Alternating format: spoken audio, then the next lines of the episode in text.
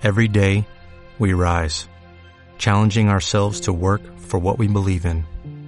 At U.S. Border Patrol, protecting our borders is more than a job, it's a calling.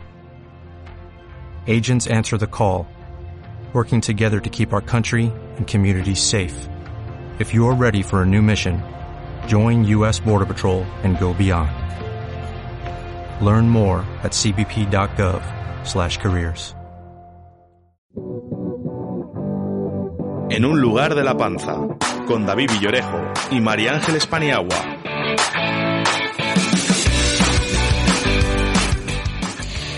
Hola, muy buenas tardes. Hoy es jueves 16 de septiembre, 7 de la tarde. Estamos en Radio Marca y esto es En un lugar de la panza. Eh, tenemos unos invitados muy especiales que nos eh, presentará ahora David, pero me vais a permitir que quiero hacer un, un llamamiento o un agradecimiento eh, a los feriantes de Valladolid que se han comprometido durante tres días bajar un poco el volumen de las atracciones, bajar un poco la música para que todas aquellas personas que tengan algún problema, sea de espectro autista o algún problema de hipersensibilidad al ruido, puedan disfrutar también de las ferias de Valladolid. Eh, les mando nuestro agradecimiento y bueno, mm, que nos cuente David qué tal lo pasó, qué tal lo pasamos en el día Pruno y que nos cuente quién nos acompaña hoy. Muy buenas tardes. Eh, efectivamente, la semana pasada dijimos que hoy nos haríamos eco un poco de, la crónica de ese día Pruno que nos vinieron a, explicar el, programa pasado por parte de Roberto Puras de la bodega Finca Bellacreces. Eh, y fuimos testigos directos de, de la buena organización. Estarás conmigo que, que la recomendación que te hice fue buena. De, de Sufrí muchísimo, que lo sepas, lo pasé fatal. Tanto tú co- como Oscar. Y de hecho, gran parte de, de la prensa dedicada al vino se ha hecho eco del evento durante esta semana, pues evento, eh, entre ellos el portal Vinetour, eh, lo ha calificado como el primer gran festival, eh, wine festival de la Ribera del Duero. Previamente eh, el portal Verema eh, les había condecorado con el premio a la mejor iniciativa enoturística de 2021 y, y bueno pues eh, simplemente pues corroborarlo. Estuvimos allí lo pasamos fenomenal. Hay que dar también la enhorabuena al público porque se comportaron de, de maravilla. No es fácil en, en, estos tiempos eh, pandemia pospandemia como lo queramos llamar el, mantener la compostura habiendo vino de por medio durante tantas horas y, como digo fue, fue una gozada de, evento. Eh, si el otro día nos centrábamos eh, en el tema de- del enoturismo eh, en el programa, hoy lo tenemos bastante variado, como dices. Contamos con productos de alimentación, los integrados dentro de- del paraguas de alimentos de Valladolid, contamos con un restaurante y contamos con un escritor, así que sin más paso ya a presentarlos. Kiko Fuentes, eh, jefe del Servicio de Consumo y Promoción Agroalimentaria de la Diputación de Valladolid. Buenas tardes, Kiko. Buenas tardes, muchas gracias por la invitación. Repite en los micros de En un lugar de la panza, estuvo ya con nosotros la temporada pasada y acaba de presentar su nuevo libro, Temporada de Sustos. Juan Pizarro, buenas tardes. Hola, buenas tardes. Y la, represent- la representación hostelera que comentaba eh, nos viene de la mano de Unai París, propietario del restaurante o gastrobar Los Llanillos. Eh, buenas tardes, Unai. Muy buenas tardes. Bienvenidos. Esperando que la vida hoy me trate algo mejor, evitando la sequía. Cicatrizan las heridas, voy perdiendo la razón en busca de la salida. Aguantando las hostias que me da la vida, no, aguantando el tirón aguantando las hostias que me da la vida, no aguantando el tirón. Me levantaré, me levantaré, me levantaré. Pues este tema lo ha elegido nada más y nada menos que Juan Pizarro. No podía ser de otra manera, porque eh, David Martín H. aparece en tu novela Temporada Darío. de Sustos. Dari- Darío. Darío. Eh, temporada de sustos aparece mm, por lo menos por lo menos una vez al principio en una fiesta. Aparece unas cuantas veces. Además, te acompañan las presentaciones.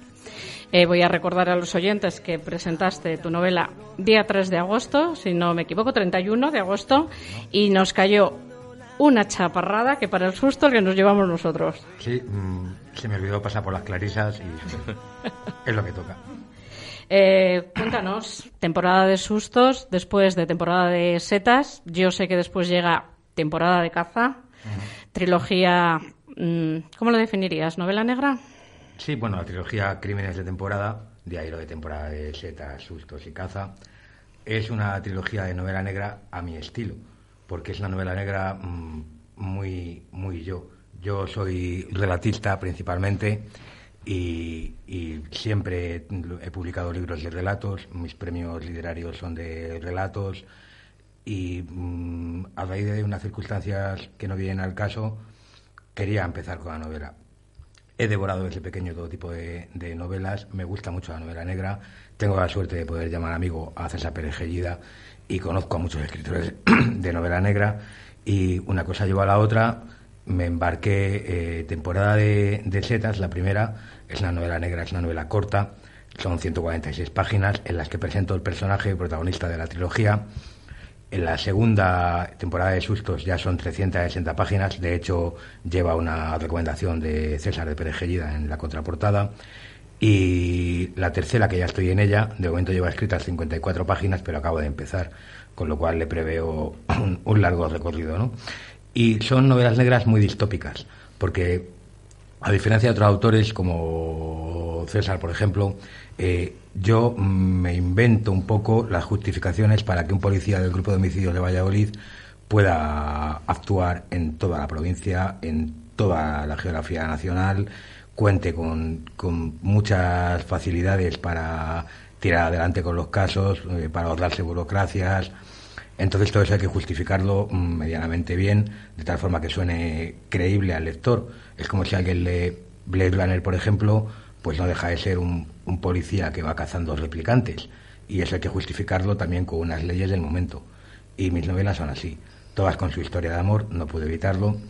Y bueno, yo creo que, que están gustando bastante, vamos a ver si gustan más una de las cosas eh, bonitas de, la literatura, ¿no? Que te permite ser fiel a la realidad o inventarte tu, realidad siempre que, la justifiques en, el libro como tal, ¿no? Eso se lo dije una vez a, una exnovia, si no te gusta tu vida yo te escribo una. bueno, se puede intentar. Eh, Juan, eh, en tu libro, además de, hablar de música, la de Darío que acabamos de escuchar, eh, hablas también de lugares donde se come y se bebe bien de, Valladolid y, de la provincia. una muestra de lo segundo, de, beber bien, nos lo has traído hoy aquí a esta habitual cata aperitivo que nos traemos en la panza. Dinos qué nos has traído, este verdejito y por qué lo has elegido. A ver, mi alter ego literario, el inspector Iván Pinacho, es un hombre con cierto gusto a la hora de beber, de comer, de elegir la pareja adecuada, aunque no siempre acierte. Y bueno, entre los vinos que él, que él bebe eh, está este, eh, Lagar del Rey, de Bodega Valdermoso, que es un verdejo de la denominación de origen en rueda, que es muy agradable al trago, que se bebe muy bien, que maría perfectamente con todo tipo de comidas y, que yo creo que, que os iba a gustar. En tu libro colocas eh, restaurantes, calles, eh, músicos vallisoletanos y colocas dos lugares en Río Seco, eh, Casa Manolo y Café Cubero.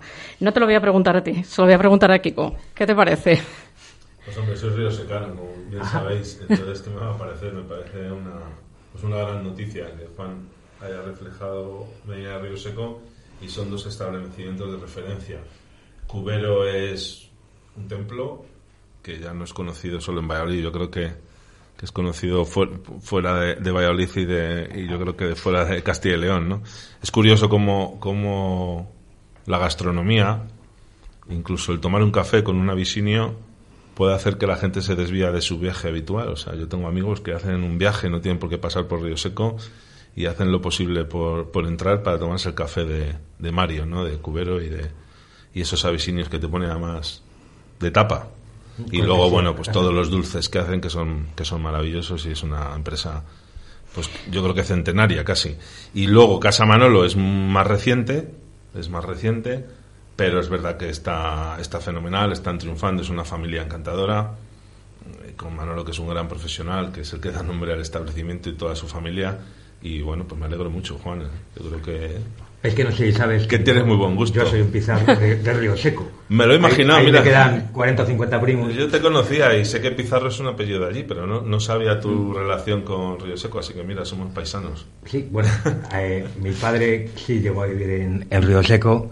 Yo he ido las veces que he podido, de hecho, las últimas veces que he estado en Río Seco ha sido por temas literarios, en presentaciones de libros. Mmm, sí que me desvío del camino cuando viajo y para tomarme un café y un avisinio o un trocito de empanada porque en Cubero te dan las dos cosas. Y la verdad es que, ¿qué voy a contar? Es un municipio, bueno, no puedo hablar de, mi pueblo, ¿no? O de mi ciudad, porque si miren los de Río Seco dirán que es una ciudad, la ciudad de los almirantes. Pero sí que es un, es un municipio que necesita un impulso a nivel gastronómico, porque hemos pasado, no voy a dar nombres, pero hemos pasado por una serie de restaurantes o bien ha desaparecido o están en plena, digamos, sucesión familiar y yo siempre he dicho que a Río Seco le falta un referente, como podemos hablar, yo que sé, pues de casos muy concretos, Traspinedo, el pincho lechazo, Peñafiel, el cuarto lechazo, o sea, eso de voy a comer un pincho a Traspinedo. Tú preguntas por venir a Río Seco y te pueden hablar de los pasteles de Marina, de los dulces de cubero, pero es raro que alguien te diga, pues vete a comer. Sí, a, tal establecimiento que es imprescindible, tienes que. Efectivamente. Te pueden decir, vete a casa Manolo, como es el caso, que se vas a comer muy bien, pero no hay un plato que lo identifique, no hay. Entonces, ese es un tema de hablamos. No sé si viene al caso, pero bueno. No, bueno, aprovecho. nos, dejamos llevar. Precisamente el año pasado eh, tuvimos un programa con los alcaldes de Cigales, eh, Tudela de Duro y Traspinedo, y comentábamos eso, eh, el hecho de que en Traspinedo haya tantos restaurantes dedicados a una misma especialidad, que la gente va allí exclusivamente a comer pincho derechazo, y Tudela, yo soy de Tudelano, siendo un pueblo ocho veces más grande, hay solamente un restaurante, como es el 239, un restaurante establecido desde hace décadas, me, refiero, dedicado a la huerta pues eh, quizás es un poco a lo que te refieres, ¿no? Que, falta una seña de identidad marcada eh, en, la gastronomía de, restaurante.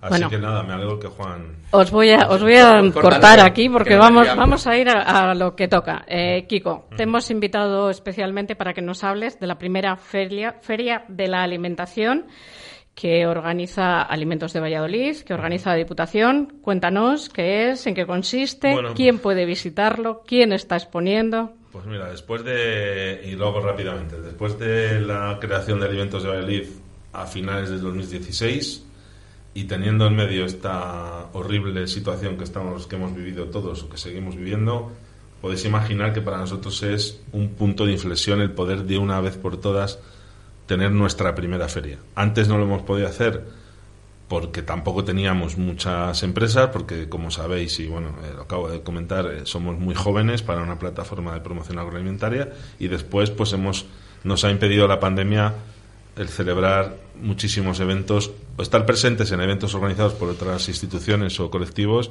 y en nuestros propia, nuestros propios eventos, ¿no?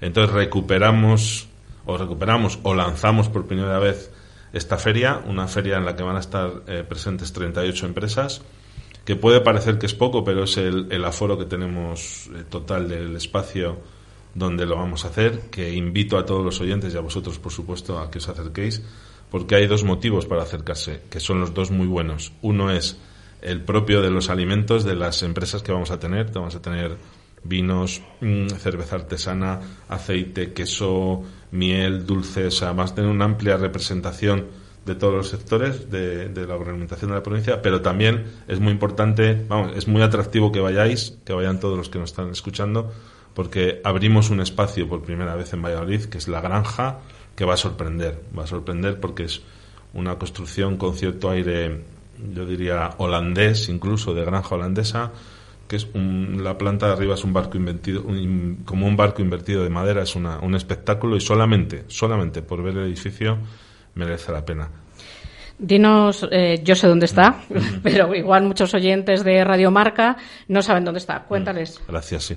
Está en la antigua Granja Escuela. La gente de más edad lo conocerá por su nombre original, que es Granja Escuela José Antonio, que fue la primera granja escuela que hubo en España, como un dato anecdótico.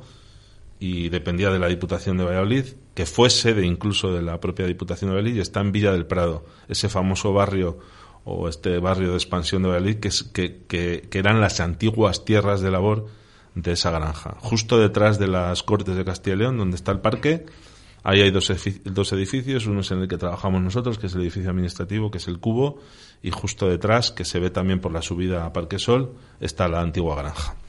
Eh, me vas a permitir, Kiko, que has dicho que todavía que sois jóvenes y que, bueno, efectivamente eh, se formó en noviembre del 16, pero yo he estado investigando por ahí y ya son 253 las entidades que, que forman parte de Alimentos de Valladolid. Es buen Sí, número. sí. 855 productos los tengo aquí. Has la hecho los- chuleta. has hecho los deberes.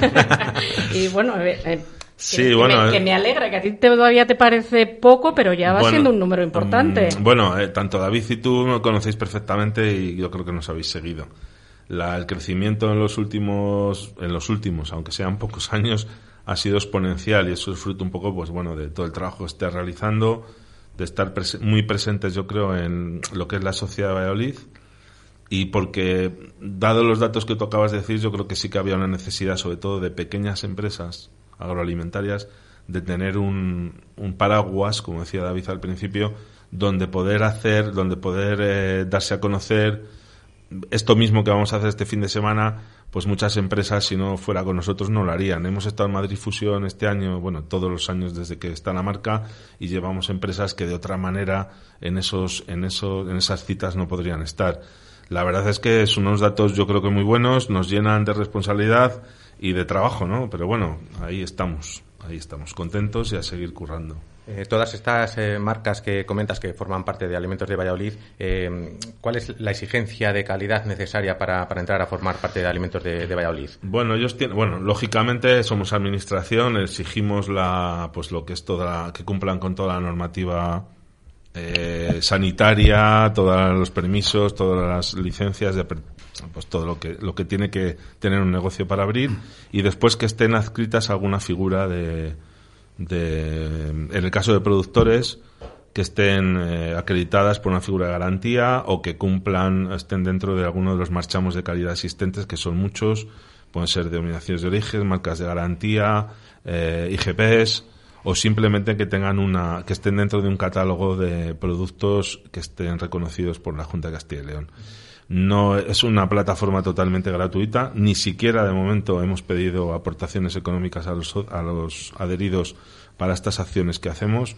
Con lo cual, pues bueno, yo creo que la Diputación de lo que está haciendo de momento son todo facilidades. Quizá, llegado el volumen al que hemos, al que hemos llegado, sea posible, vamos, sea imposible seguir haciéndolo así, porque el problema que tenemos ahora ya es de, de selección de empresas en alguno de nuestros eventos, ¿no? Porque claro, ya con doscientas y pico empresas, pues eh, es complicado, pero bueno, hay que empezar ahora otra etapa en Alimentos de Valladolid, quizá digamos más profesional, porque esto va creciendo y además es que vamos a un ritmo, ahora tenemos otras 20 empresas por ahí pendientes de incorporación, ya sabes, entonces...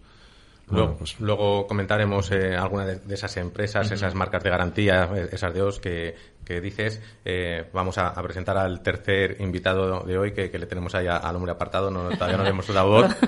Unai, eh, restaurante Los Llanillos. eh, sé que mucha gente conoce ya eh, este gastrobar eh, vallesoletano. De hecho, fue el último restaurante en el que co- coincidimos tú y yo, María Ángeles, además sin, sin haberlo planeado, Sí, cada uno nos por por encontramos lado. allí de casualidad. Fue gracioso porque nos encontramos allí sin, sin habernos dicho nada. Eh, pero cuéntanos tú, Unai, un poco tu trayectoria en la hostelería y ya en particular de los llanillos, porque empezaste en Geria, te has trasladado más o menos recientemente a, Valladolid, en, en Cobaresa, muy cerquita del CDO. Cuéntanos un poco eso, tu trayectoria profe- profesional y la del establecimiento en particular. Sí, muy buenas tardes. Pues empecé en Geria, estuvimos allí cinco años. Iba a ser un bar normal, sin, sin gastronomía ni nada. Y al final, por, por demanda del cliente, pues empezamos a trabajar la cocina, que yo no había tocado nunca ese, ese tema.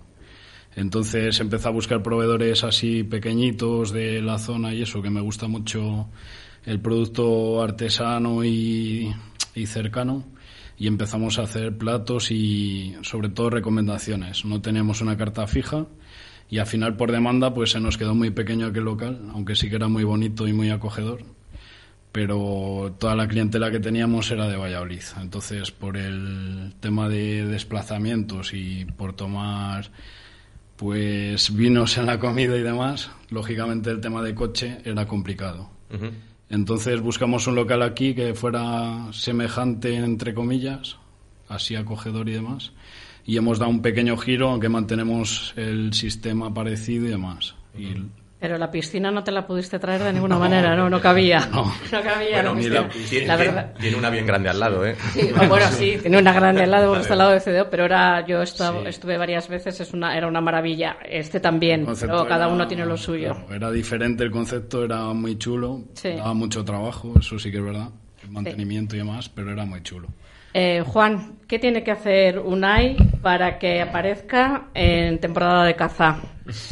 Pues la verdad es que UNAI poco tiene que hacer, o sea, el que tiene que hacer soy yo, que tengo que llevarme a Iván Pinacho a comer un día a su restaurante, a disfrutar un poquito de, eso que intuyo va a estar muy bien. Y nada, si, como decía antes, Pinacho es mi alter ego literario, come lo que yo como, bebe lo que yo bebo, mm, fuma lo que yo fumo y, disfruta lo que yo disfruto. Entonces, me estoy convencido de que vamos a disfrutar los dos viendo a Unai. Eh, cuéntame, Juan, ¿cómo ha cambiado ese, ese otro yo tuyo, eh, Iván Pinacho, de la primera novela a esta? Y porque en esto le metes en unos cuantos líos, ¿eh? importantes. La verdad es que todo tiene sentido. A ver, eh, yo mm, tolero muy bien las críticas cuando son constructivas y antes le comentaba a Kiko que estuve en Río Seco en una presentación literaria. Fue en la novela de Luis Tomás Melgar, una novela negra que se llama Juanito del Compasivo, en la que habla de un asesino de tierra de campos que mata por, por compasión. Y Luis Tomás Melgar, que es un hombre muy culto y muy vivido, ha sido director de televisión española 35 años, me dijo, mm, me gusta mucho, pero, pero un policía de homicidios no puede ser tan buen rollista, tan confiado, tan, tan enamoradizo, tan, tan así dije, vale, hay que hacerle crecer y madurar. Y en temporada de sustos ha madurado bastante. De hecho, esta novela la empecé el día uno del confinamiento. Me vino genial para extraerme de todo, porque estaba todo el día en el ordenador documentándome y escribiendo, leyendo, y me vino muy bien. Y Pinacho ha crecido conmigo. O sea, mm, o yo con él, bueno, no sé, hemos crecido los dos. En estatura no, pero, pero sí en, en profundidad. Y, y creo que, que, ya presento a un inspector Pinacho al que le he puesto una compañera en el cuerpo de policía, la subinspectora Clara Nogueira, y presento un policía mm, que sirve al público, que es un servidor público, pero que se ve inmerso en un problema mm, internacional, porque lo que comienza con un problema de la unidad de España se va enredando y termina con tiroteos con espeznas rusos en la Sierra de León y todas las películas que he montado en la cabeza, pues ahí están todas. ¿Y tú, Kiko?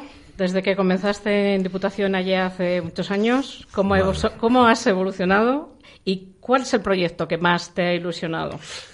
Bueno, voy a ser sincero, ¿eh? Y la gente, los que me conocéis, pues sabéis que yo creo que es así, pero es verdad que estoy con, digamos, con permanente ilusión y soy un afortunado porque la administración, eh, que es ese, ese ente que mucha gente, que, es verdad además, eh, tiene claro que es como una, una, maquinaria pesada, que no hay quien la mueva y que todos allí somos, estamos con los manguitos y tal y cual, y vuelva usted mañana y tal.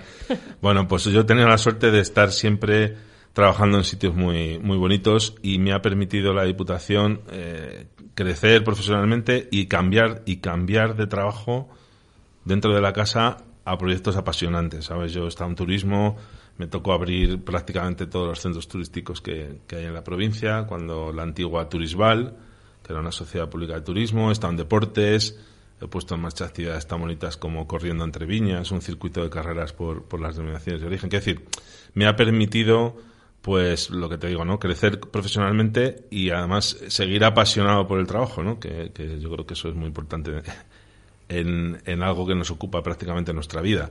Y esta, esta última oportunidad, que ha sido la Alimentos Valley, pues es, pues vuelve a ser otra, otro reto importante. Hombre, cada vez mayor, te vas haciendo mayor y ya las fuerzas van flaqueando, porque esto de las ferias, por ejemplo, los que nos hemos dedicado a ellas también y vosotros también las conocéis, es realmente agotador. O sea, es increíble los tres días de feria, cuatro días de feria, cuando acabas, pues parece que te han dado, que has estado un mes. Pero bueno, muy contento, la verdad es que tengo mucha suerte.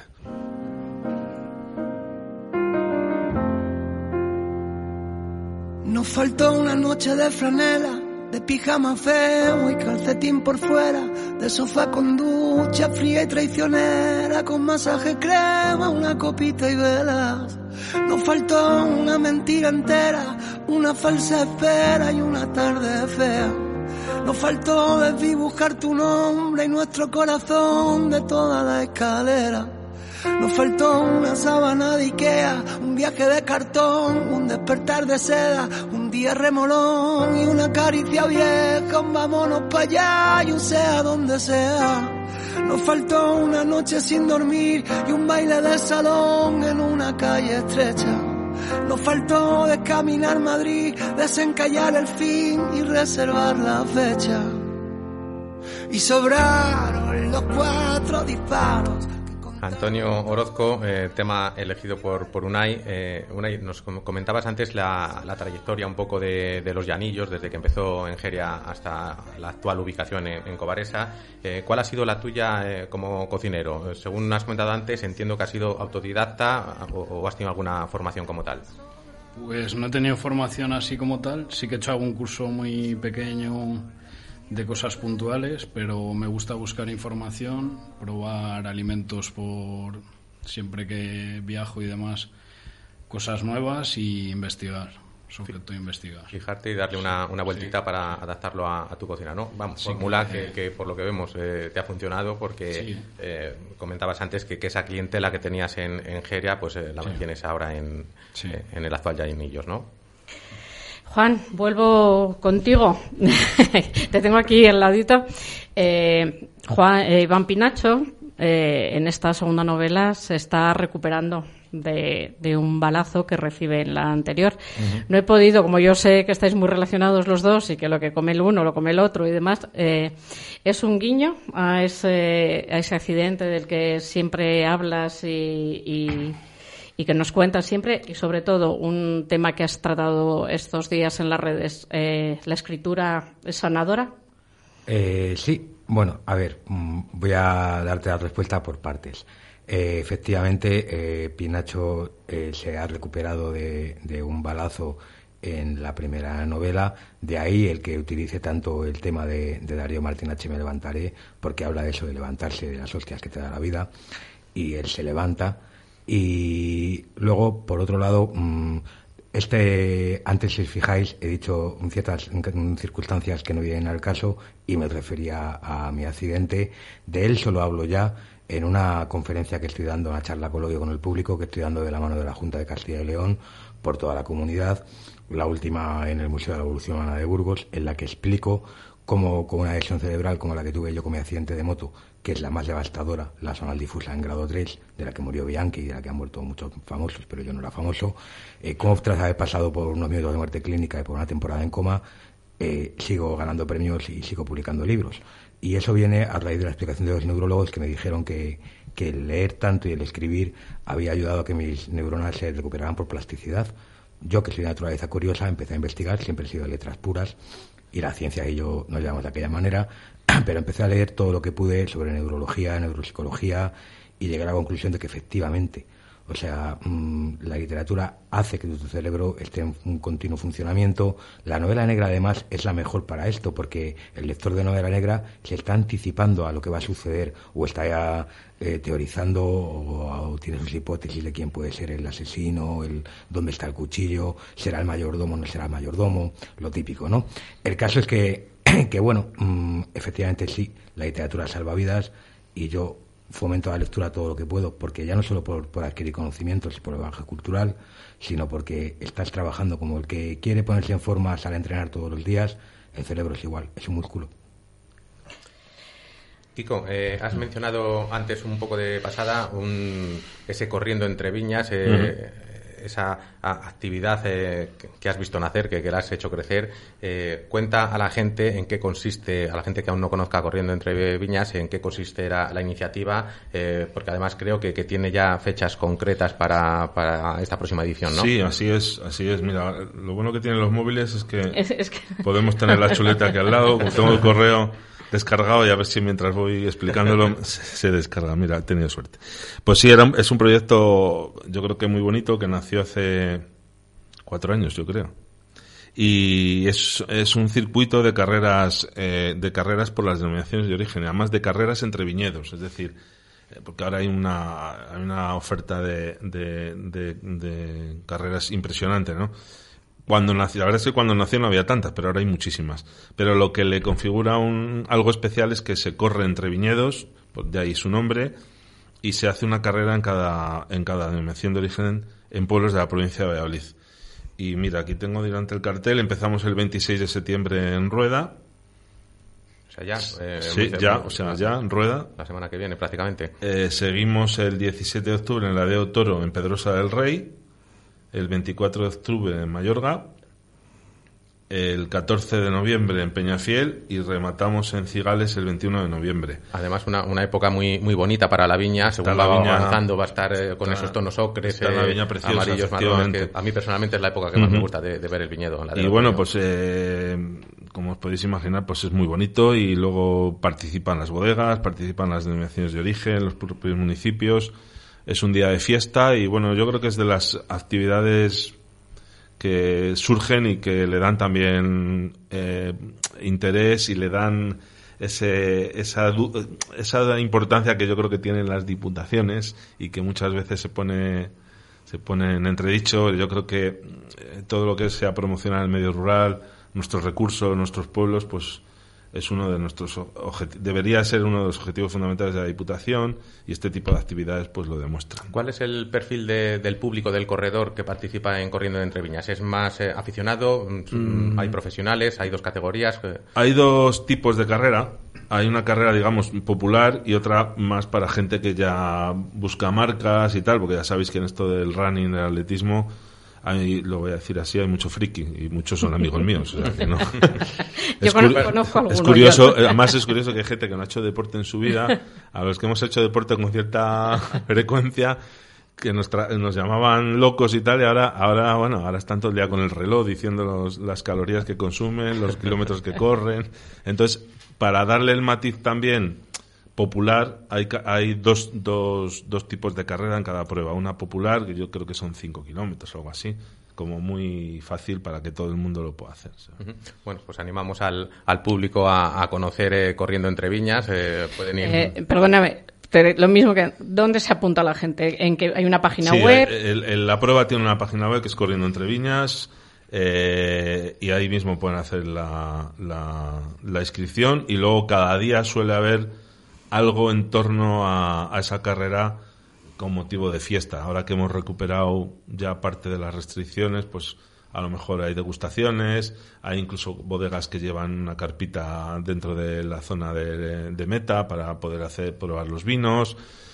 Algún productor nuestro es posible que vaya también y haga, se hagan degustaciones, incluso puedas comprar alguno de los productos de la marca. O sea, es, es un día de fiesta, más que una prueba deportiva. O sea, es, es una prueba deportiva, pero queremos que sea un día, un día de fiesta. Una fusión de, gastronomía, vinos y deporte. Yo creo que además estamos en la emisora adecuada para ello. Totalmente.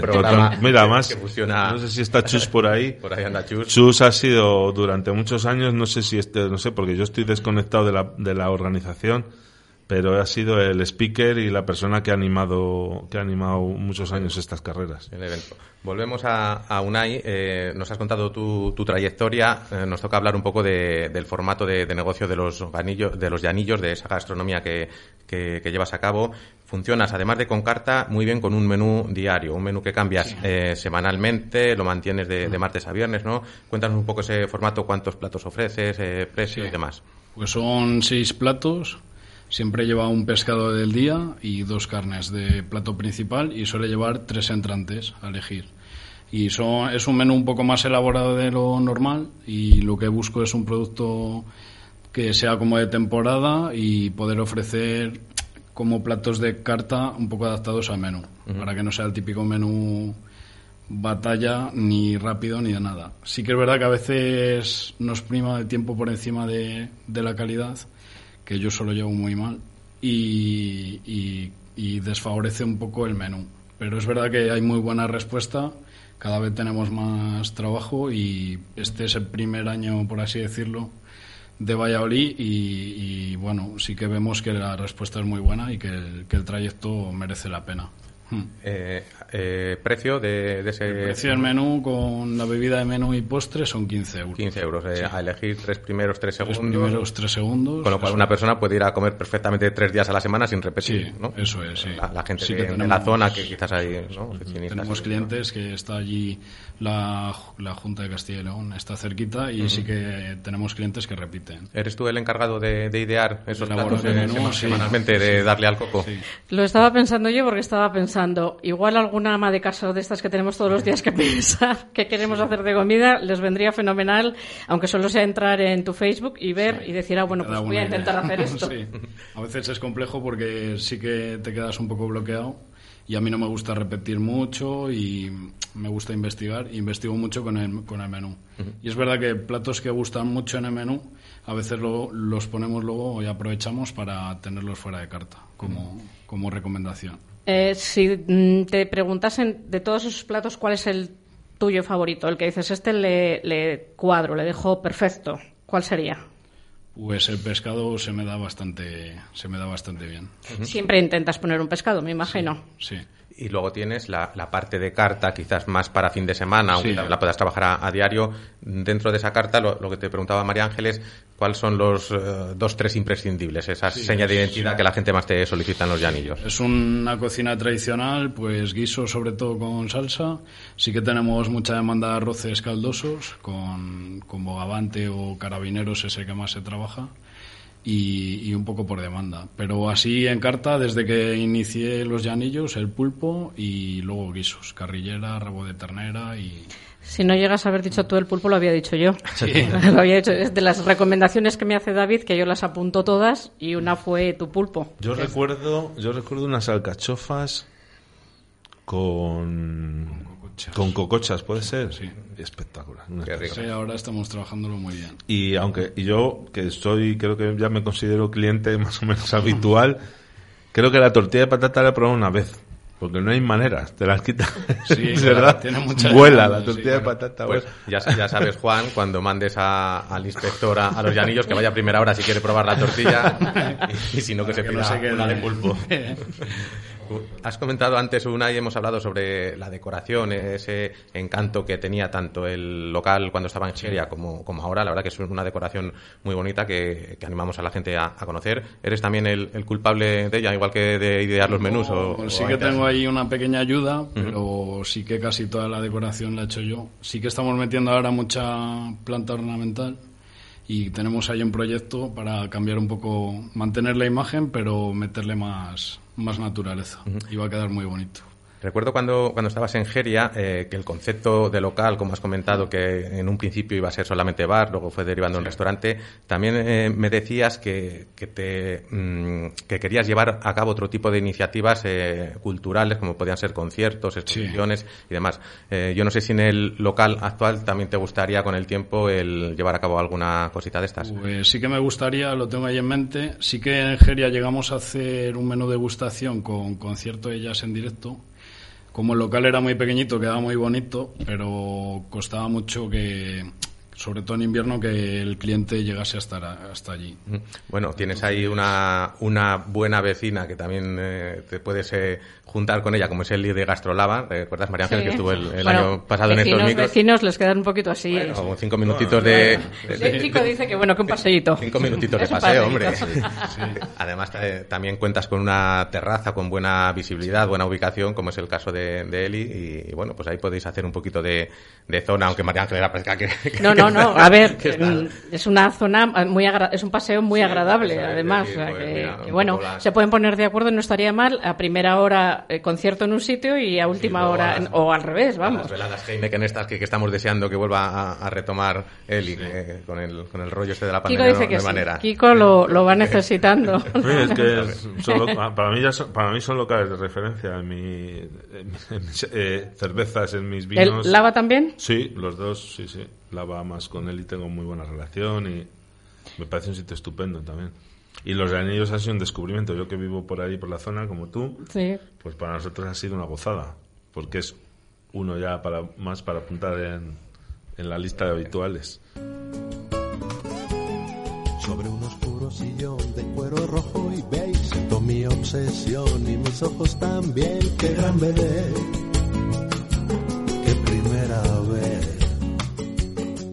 Con ese estilo sutil de reina del carnaval, no puedo decir que tacto para tocar se apareció desde Brasil. Se apareció desde Brasil. Y es que por más que yo te quiera y aunque tres vidas viviera, pendenciero y mujeriego lo seré hasta que me muera. Y aunque a tres mujeres quieras y las tres vidas viviera, a ti que lo mereces te querría la primera.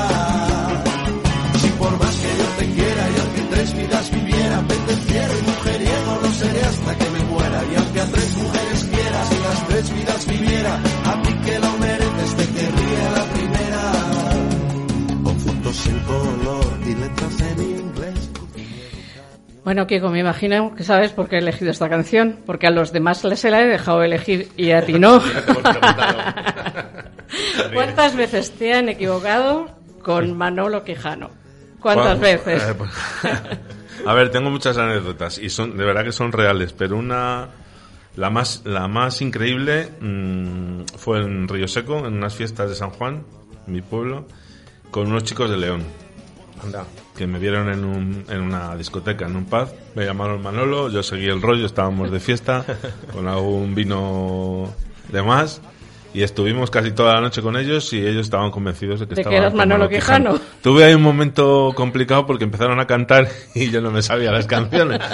Pero bueno, como ya estábamos a, a unas horas ya bastante altas de, de la noche, pues pasamos, pasó desapercibido. Nos, nos hicimos fotos y todo, se fueron tan contentos. O sea, que, que ellos llegaron a su, a su casa y dijeron, hemos pasado la noche con Con Manolo Manolo Quijano. Pero de verdad que es real. Y luego, bueno, pues en vacaciones en, en un hotel, estando yo con mi familia, había una familia enfrente de nosotros en la piscina del hotel que no hacían más que mirarme. Y yo digo, joder, esta gente que pasará y tal. Y ya la, la, la madre de los niños se acerca y dice, de verdad, discúlpame, pero es que me están dando, me están dando la mañana a mis hijos porque dicen que eres el de, eres el de Café Quijano. digo, pues mira, no soy, pero diles que sí. Que sí. y, nos, y nos hacemos una foto. Que se acerquen y tal, y la mujer se partía, se partía de risa, claro. Sí, sí. Bueno, eh, esto ha sido una broma. Bien, no, hemos, no, no. hemos estado pensando si lo hacíamos o no lo hacíamos, pero yo no Esa he podido resistir. No he podido resistirme. A mí me pasó, ¿eh? Cuando conocí a Kiko, no sé si igual tú ya no te acuerdas, fue, fíjate, yo te conocí en Ávila, en el Mm, restaurante el restaurante, 5, hace, sí, hace, sí, sí. hace ya unos cuantos Sí, años. la eh, nos- inauguración. la inauguración, nos Sí, presentó Julio Valles Julio, y, y sí, sí, pues bueno, pues porque me dijo Kiko, si, si no, si yo- no te yo qué hubieras sé. dicho, eh, mira tú, eh, Manuel Quijano En la, mira, en la inauguración del Delibes también me pasó. En la inauguración, no, del, bueno, del Delibes o del restaurante. ¿Os acordáis del restaurante de, de Jesús Ramiro? Ramiro, Del, ujú. del Zarabanda. Pues yo creo que fue la inauguración de que hicieron un concierto y tal. Pues lo mismo. Y bueno, pues todo Oye, igual, puedes, le puedes sacar algún rendimiento, no sé si lo has pensado. no. No, diversión sobre todo. eh, Sí, pasar un buen rato. ¿no? Bueno, eh, aparte de esta broma, eh, los oyentes de Radio Marca que no te conozcan, pues que te busquen en las redes y que nos digan si efectivamente te pareces a, a Manolo Quijano o no. Eh, voy a seguir contigo porque efectivamente he hecho los deberes y he investigado y sé que eres mm, cocinillas. Y no solo he encontrado, no solo cocinillas, sino que te complicas la vida y tu plato estrella es pichones estofados.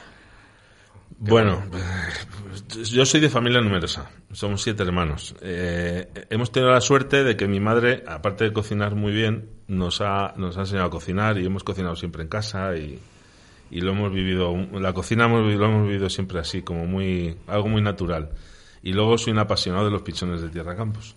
Que por cierto, últimamente, no sé si lo habéis visto en redes, ha habido como unos comentarios sobre, sobre que los pichones están sobrevalorados como plato como plato gastronómico. Gastronómico. A mí me parece, no os puedo decir quién, ya os lo comentaré, pero gente, digamos, de cierto nivel. Esos que nos los han probado bien guisados. Eso creo yo, eso creo yo. Oh. Y sí, los pichones, los pichones me encantan. Ahora además tenemos, como sabéis, tenemos la suerte de que tenemos una iniciativa preciosa en Cuenca de Campos que los están comercializando, que animo a todo el mundo a que, a que lo apoye, se llama Alas de Campos, que hay gente muy implicada como nuestro amigo Víctor Martín, el del, el del restaurante Trigo, Trigo. que está muy implicado.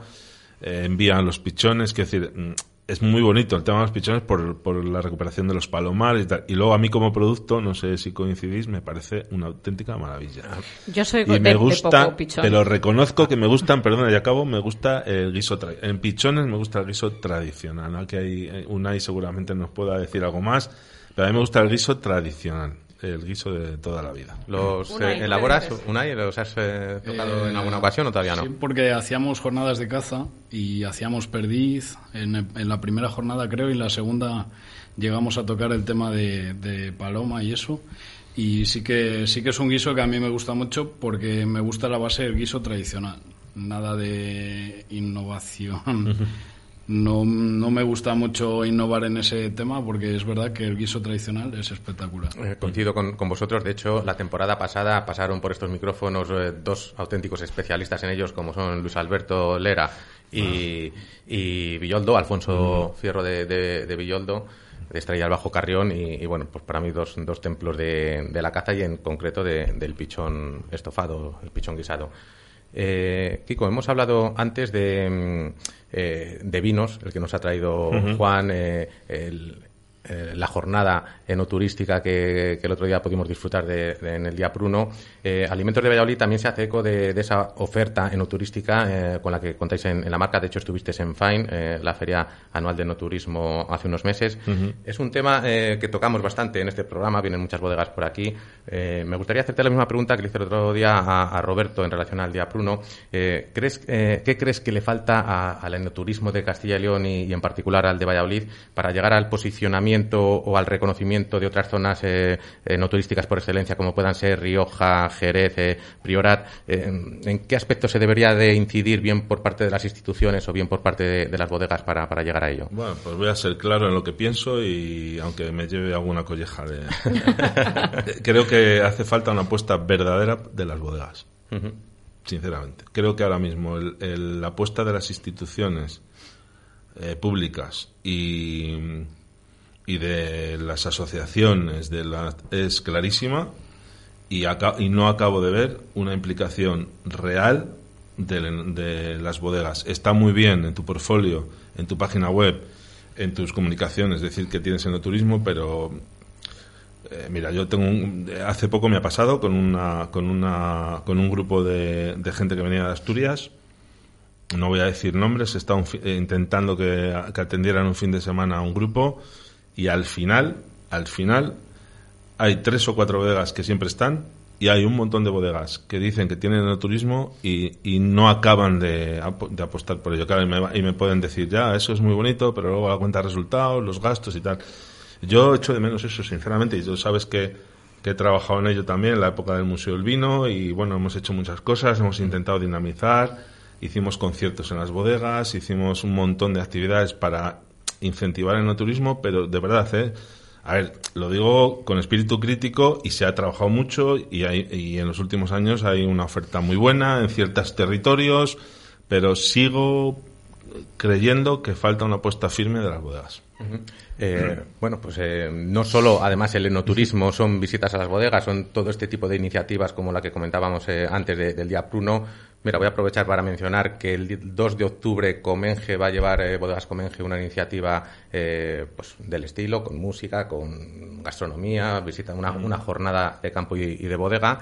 Y, y, bueno, pues a ver si, si recogen el, el guante lanzado que, que acabas de comentar. Y no quiero que se me entienda mal. Hay, hay proyectos impresionantes, pero en conjunto, que es de lo que hablamos, para que, para que sea de verdad un producto turístico que podamos sacar fuera y fuera de España y que sea un referente, hace falta más volumen de bodegas que ofrezcan esto, que, pero que lo ofrezcan de verdad. No que te digan, no, es que hoy no abrimos, no, es que, joder, es que los domingos, es que tal, es que, ¿sabes? Ya. Que estamos en vendimia, joder, pues es cuando hay que es abrir el- la bodega. el momento clave. Sí, estamos como para abrir la bodega. Pues oye, chico, pues... Kiko, eh, sabes que, que soy de, de Tudela, eh, así que me toca preguntarte por, por la marca de, de garantía del, del espárrago tudelano. Una marca pequeñita, integrada por pocos productores, pero de una calidad eh, incuestionable. Eh, yo no sé, ¿qué otras marcas eh, similares o que tengan esa proyección que ha tenido el espárrago de Tudela eh, te gustaría a ti que con el tiempo se convirtiesen en tales? Eh, ¿Qué otros productos similares eh, podemos encontrar en, en la provincia de, de Valladolid con esa Pues Mira, proyección? esta- estamos. Lo, de la- lo del espárrago está claro, que además siempre hablamos de lo mismo, pero es verdad, hubo un, un punto de inflexión cuando aquellas declaraciones de Ferran Adrià, cuando le dimos el premio al Museo del Vino, y a- aquello fue brutal. La pena es que no haya algún productor más, también para ser, tú lo sabes, para ser sinceros. Otro guante que hay que recoger en Tudela, en este un caso. poquito más de producción porque se vende todo, porque, bueno, los- ya lo conocéis. Eh, estamos, eh, estamos trabajando y además desde hace tiempo y conectamos con ellos en, en intentar agrupar dentro de Alimentos de Valí a toda la, a toda la huerta que hay en Laguna de Duero, que es brutal, que además tienen unos productos de mucha calidad, de guisantes y tal. Y estamos hablando con ellos. Luego habría que hacer algo con la lechuga. Que a mí eso, sinceramente, eh, lo voy a decir, me lo descubrió Javier Pérez Andrés, yo no lo conocía, que la, la famosa lechuga de la oreja de, es de la oreja de burro, es de Valladolid. Se podría decir que es la lechuga de Valladolid. O sea, que hay muchísimos productos todavía que podríamos hacer más. Me gustaría que el tema del pan, el pan de, Valladolid, tuviese mucha más importancia de la que tiene. Echo de menos la presencia de, de esa marca de garantía en muchas panaderías. Es que hay, hay un montón de cosas que podríamos decir. Te voy a cortar medio minuto porque el tema del pan, eh, que yo sé que tú le das mucha importancia, eh, yo estos días le he estado dando vuelta la importancia que tenía el pan de Valladolid en Valladolid. Yo voy a contar como anécdota que mi padre era médico rural y estuvo mucho tiempo fuera de Valladolid y cuando le volvieron a destinar a Valladolid, lo único que quería era comer el pan de Valladolid y yo creo que se ha perdido muchísimo. Pues mira, la realidad ahora es que hay una marca de garantía que no, que no tiene casi presencia en las panaderías. Hay dos panificadoras que, que son las que lo producen y el pan, el panadero tradicional no se ha integrado en esa marca. Esa es la realidad. O sea, y había, tendríamos que hacer entre todos un esfuerzo para darle una vuelta a eso y que, y que Pan de Valladolid de verdad fuera una marca reconocida y presente en las panaderías. Y luego, mm, ahí también lanzaría un, un guante a la hostelería, ya que hay un representante que no se va a sentir aludido porque tiene un pan para mí magnífico en el restaurante, que no sé dónde es. El otro día estuve, se lo iba a haber preguntado a Juan Carlos y se me olvidó. Que es que, por favor, los restaurantes eh, cuiden el tema del pan. Es algo que lo hemos hablado muchas veces y sigue habiendo sitios de referencia donde el pan no le tratan como es debido. Estoy contigo. Quizás el, el pan y el café eh, son dos de los puntos pendientes en... eh, no en todos, lógicamente. Además, acabaste de poner aquí un ejemplo, pero, pero de, de bastantes restaurantes. Le voy a preguntar a Juan, porque yo tengo claro, ya hemos dicho que es un cocinillas, Kiko, de Unai lo tenemos claro que es un cocinillas. Y Iván Pinacho, ¿cocina? ¿No cocina? ¿Cuál es su, favor- su Pues, favorito? Cocina mucho. Al igual que Kiko, también vengo de una familia numerosa, somos varios hermanos. Mi madre también cocina muy bien. Y desde pequeño mm, yo empecé a cocinar con mi padre, casualmente, porque mi padre hacía dos cosas. Eh, el arroz y los garbanzos, punto. Pero las hacía muy bien las dos. O sea, me refiero a la cocina, claro. Eh, yo creo que hice mi primer arroz con 13 años. A partir de ahí me piqué muchísimo, me gustaba la cocina. Ya empecé a cocinar con mi madre también. Luego me fui a vivir a Italia y allí estuve viviendo, compartiendo piso con un chico que había aprendido a, cocinar con su abuela, con la nonna, cocina casarecha, la cocina de toda la vida.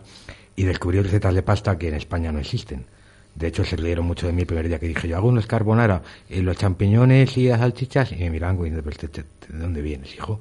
El caso es que aprendí a cocinar pasta y yo creo que ahora mismo tengo recetas de pasta de verdad que son exitosas en todas partes. Pinacho mm, apenas tiene tiempo de trepegar tiros y salir corriendo, pues eh, tomarse un vino de vez en cuando también y un whisky escocés de Malta, porque sí le gusta, casualmente, pero, pero sí, cocinará. No quiero que se nos pase la oportunidad de que hagas un llamamiento a los oyentes de Radio Marca porque presentas otra vez este fin de semana en Arroyo, en Cubierto. Eh, sí, esta vez a cubierto, no nos caerá la tormenta de agosto, pero sí que quiero invitar a los oyentes a que se acerquen porque es una presentación como todas las mías muy inmersiva en la novela. Es decir, la gente que asista a la presentación, aparte de escucharme a mí, a los editores, a Eva Melgar, a José Luis, a, a- a Pepe García, autor de La Cubierta, va a escuchar en directo la música que escucha Eva Iván Pinacho, va a beber el vino que Iván Pinacho y va a comer donde come Iván Pinacho. O sea, al término del evento ofreceremos un vino español, va a estar Eva, una cortadora de jamón de aquí de Valladolid, espectacular, cortando un jamón riquísimo San Jamón, Mm, va a haber tapas y reacciones del Vintage Día del Soto Verde, la presentación va a ser en el Teatro de Multiuso de la Vega de Arroyo, con lo cual Arroyo, que también tiene presencia en el libro, pues apoya y mucho. Y tendremos a Diedro, otro músico soetano bastante conocido que, que se mete en todos los fregados que, que puede compartir conmigo porque le gusta hacerlo y va a ser algo, un evento divertido, entretenido y yo creo que es un planazo para un sábado por la tarde, a las 8 de la tarde, irse al Teatro de la Vega, a escucharnos un ratito hablando de la novela y escuchando a los músicos que aparecen en la novela, tomarse algún vino con nosotros y, disfrutar de lo que come también Pinacho. Y si alguien quiere a mayores llevarse un ejemplar dedicado por mí, que soy el autor, pues guay, por 15 euros se ha hecho una tarde perfecta. pues mira, como el menú de Unai. Eh, la verdad es que Unai y yo tenemos que llegar a un acuerdo. Eh, Unai, ¿nos cuentas eh, cuál es el menú de esta semana que, que hay en tu restaurante? Si lo recuerdas. Sí. Sí. Hay una empanada de almejas y gambas que es artesana. Eh, lentejas estofadas, estilo tradicional. Y, y ¿qué era el otro? Se me ha ido. Ay, que vienes directo de allí, ¿eh? Ah, una crema de, de, bacalao, que es con hortalizas de la zona y, y, bacalao desmigado, muy buena también. Y luego el segundo habría de pescado merluza con crema de calabaza, eh, de eh, pollo de corral caramelizado y solomillo de cerdo con salsa de, pimienta. Luego postre. Postre casero igualmente. Suelo hacer tarta red velvet, carrot cake, que ahora está muy de moda. Bebida. Tarta de queso, bebida. 15 euros. 15 euros y café. El café, bueno. Pues yo, yo animo aquí a todo el mundo a que, a que se acerque a los llanillos. Además, ya cercanos a, las 8 de la tarde, eh, ya nos está entrando un poco la, la, gusa y nos ha hecho salivar Unai. Han salido a relucir eh, nombres de, establecimientos, además de los llanillos, eh, Trigo, Lera, Villoldo, Casamanolo de Río Seco. siempre nos gusta terminar el programa pidiéndonos, pidiendo a los invitados una recomendación de restaurantes y vinos habituales en vuestro ocio gastronómico, que no sean los que se han tratado en, en la mesa. Eh, decidnos, eh, no sé quién quiere empezar, eh, si Juan, un, un restaurante que te guste, que no sea los llanidos, por supuesto, y, un vino. Para mí, eh, aprovecho para, para hacer un recordatorio, una anécdota. un restaurante de referencia en cuanto a la cocina de caza fue el Lera. Hace muchos años yo comencé en Medina Río Seco, en hostelería negocio, casualmente también, y el primer restaurante que pisé de comida tradicional fue el restaurante Lera. No empezaste con mal pie, ¿eh? Y para mí, hasta el día de hoy, eh, me atrevería a decir que el primero mejor o segundo mejor de todo lo que conozco. Probablemente sea el restaurante que, más ha sonado la temporada pasada en cuanto a recomendaciones de los invitados y mira, ya, ya lleva otro en el contador. Vamos este a tener que hacer un ranking este año y, al final hacer una valoración. Juan, tu restaurante. Pues yo voy a salir un poquito de lo que estoy escuchando. Me gusta todo tipo de comida, por supuesto, tradicional me encanta, pero voy a apuntar, voy a hacer una doble recomendación. Por un lado, el restaurante pide por esa boquita de Valladolid, que tiene una carta divertidísima, muy original, muy cosmopolita, no sé, es muy chula.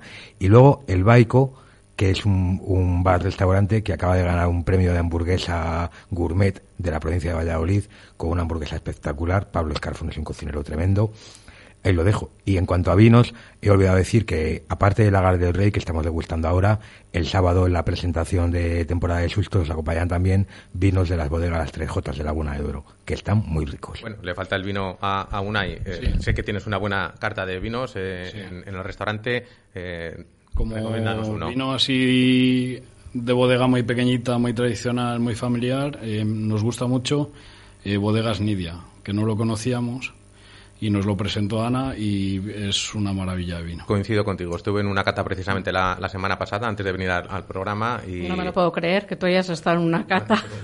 ¿Seguro? ¿Seguro? Medio por ahí. Acabamos restaurante. Con, Kiko. Me ha pisado el vino Unai eh, porque iba a decir Nidia y un, y un rosado que hacen Sí, eh, espectacular. Eh, ese no lo conocía, lo probé por primera vez el otro Estoy día. Estoy pensando la variedad y no me acuerdo. Merlot. Perdón, Merlot. Merlot, ¿verdad? ¿Lo habéis probado el rosado? Sí. una, pasada. Y como hemos hablado de pichones y, y Medina Río Seco ha estado muy presente en todo el programa, oye, voy a recomendar para mí, y soy amigo de Luis Alberto Lera, voy a extenderme un poco. Es curioso, dentro de Tierra Campos, la diferencia que hay entre los pichones estofados de la zona de Villalón, Mayorga y tal, que de la zona de Río Seco. Son diferentes. Muy buenos los dos, pero diferentes. Pero voy a recomendar los de la Rúa de Medina Río Seco. Pues nos ha acabado el tiempo. Eh, muchísimas gracias a los tres, Unai, Juan y Kiko. Eh, con tu permiso, David, creo que voy a emplazar otro día Kiko porque creo que nos falta mucho de aprender todavía sobre los productos de, Valladolid y mucho que saber de alimentos de Valladolid. Es un poco complicado localizarte, pero voy a, voy a agarrarte de las orejas y te voy a traer otro día porque creo que tienes mucho que enseñarnos. Cuando queráis. Pues David, creo que terminamos. Nos veremos la, semana que viene, además eh, desde Cigales. Vamos a hacer el programa fuera del estudio de Radio Marca y, bueno, pues eh, con motivo de la fiesta de la vendimia de, la localidad, pues haremos el programa desde el ayuntamiento de. Lo haremos desde el salón de actos de, plenos del ayuntamiento de Cigales. El que se quiera acercar por allí, allí estaremos en directo. Muchísimas gracias y hasta la semana que viene. Hasta el jueves. jamendo.com.